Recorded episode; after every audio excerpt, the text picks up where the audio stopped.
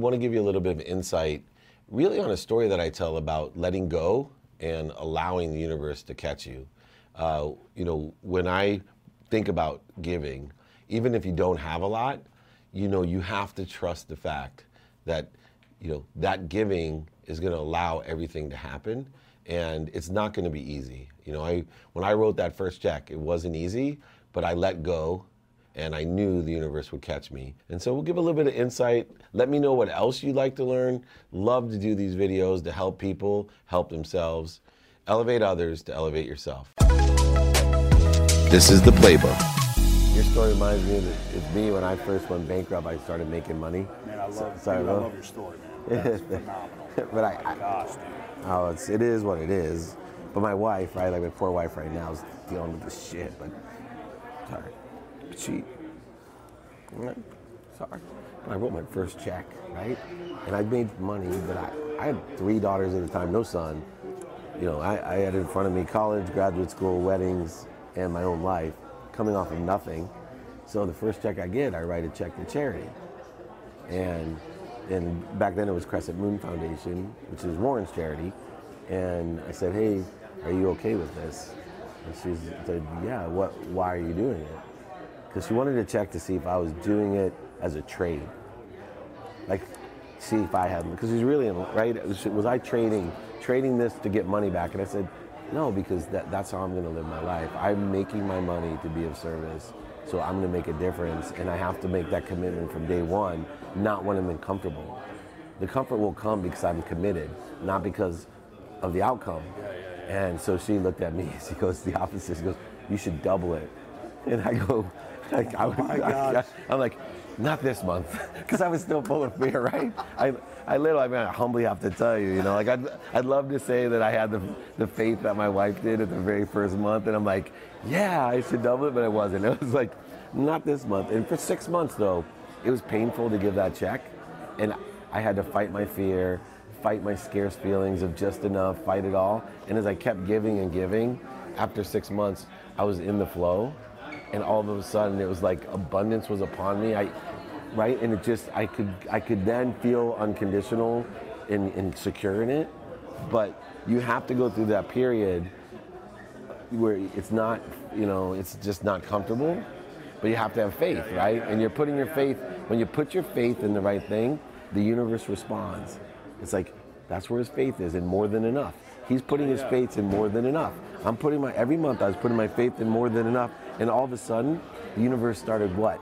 Giving me what I had faith in, more than enough. If I was scarce, right? Oh, I can't do it this month. I can't give this month. What's my faith in? Not enough or just enough? Oh, I just have enough to get by, just for me, right?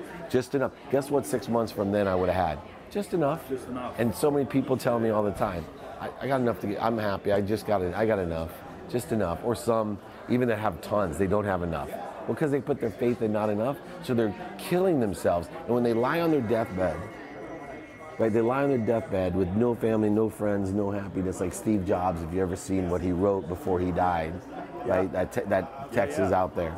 That's a man that lived in a world of not enough. We live in the natural, but that faith is in the supernatural. And I've seen touches of favor that change people's lives. And when it all doesn't seem like it's possible, it becomes probable and then it becomes reality or your perspective. And I trust, I just trust it. Like, it, I have no fear.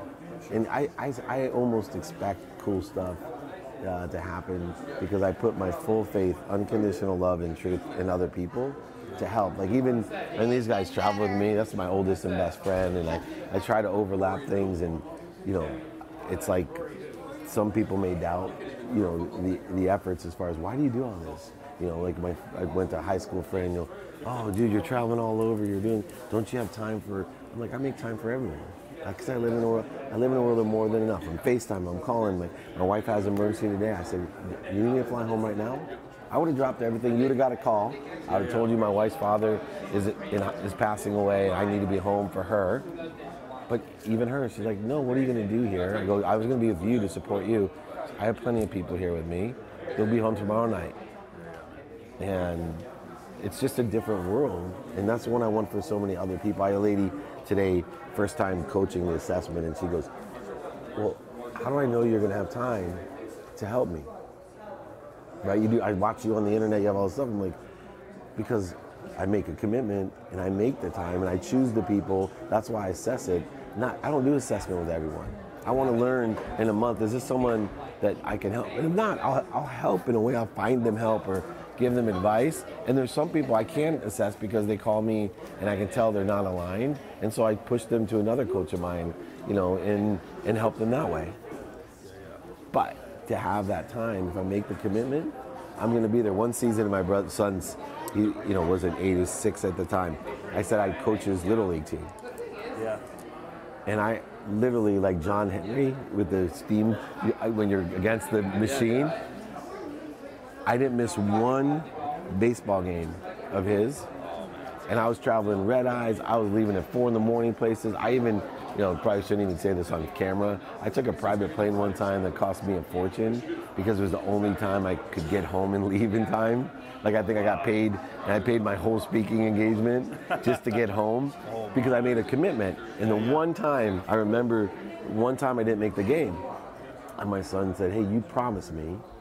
that you were going to make the game. I said, I know, but I'm speaking at Loyola Marymount to a bunch of underprivileged kids, thousands of these kids, and I've made a conscious decision because they need me more than you do. He's six years old. I said, I hope you understand. I made a commitment, but they need more than you. And he was like, Oh, okay, I'm okay, Daddy, right? But to me, out of all the times I showed up, the biggest lesson for him that he learned, I think, about me and about him was the day I didn't show up and had a legitimate reason. It wasn't, Daddy has to work, right? It wasn't, it was Daddy had to serve a bigger purpose than my commitment to you. And, right, and I think if more people make those types of choices, right, because it's so funny, they won't make the, they- they'll go ahead and go to a business meeting. My wife told me, and I, I know I'm running out of time, but you got to hear this because you're in this position. I remember my wife asking me one night when I was, I, I never did 2 a.m. I'm a 4 a.m. guy, and I was in the office by 4:30. I wasn't meditating at the time, right? I was beating myself, grinding. You know, like the Midwestern Ohio guy I am. I can outwork you. And she said, "Why is it that you treat people that you don't know better than the people you love?" I'm like, "What?" She's like, "People call you you don't even know." and you jump and you answer the phone and you pay attention to them and you go and travel to meet them and talk to them and help them and do why is it that you're treating and it hit me like a ton of bricks. Like i got to reprioritize everything. I got to tell you know if my son tells me to be here sorry. Right and then i made one more adjustment in my life from there. I said i got to treat myself better than even the people that i love because i'm not going to be here. And i better treat the people i love better than the people i don't know. And right all of these things. And so then i put my health first right? I started meditating working out. I got a trainer a nutritionist.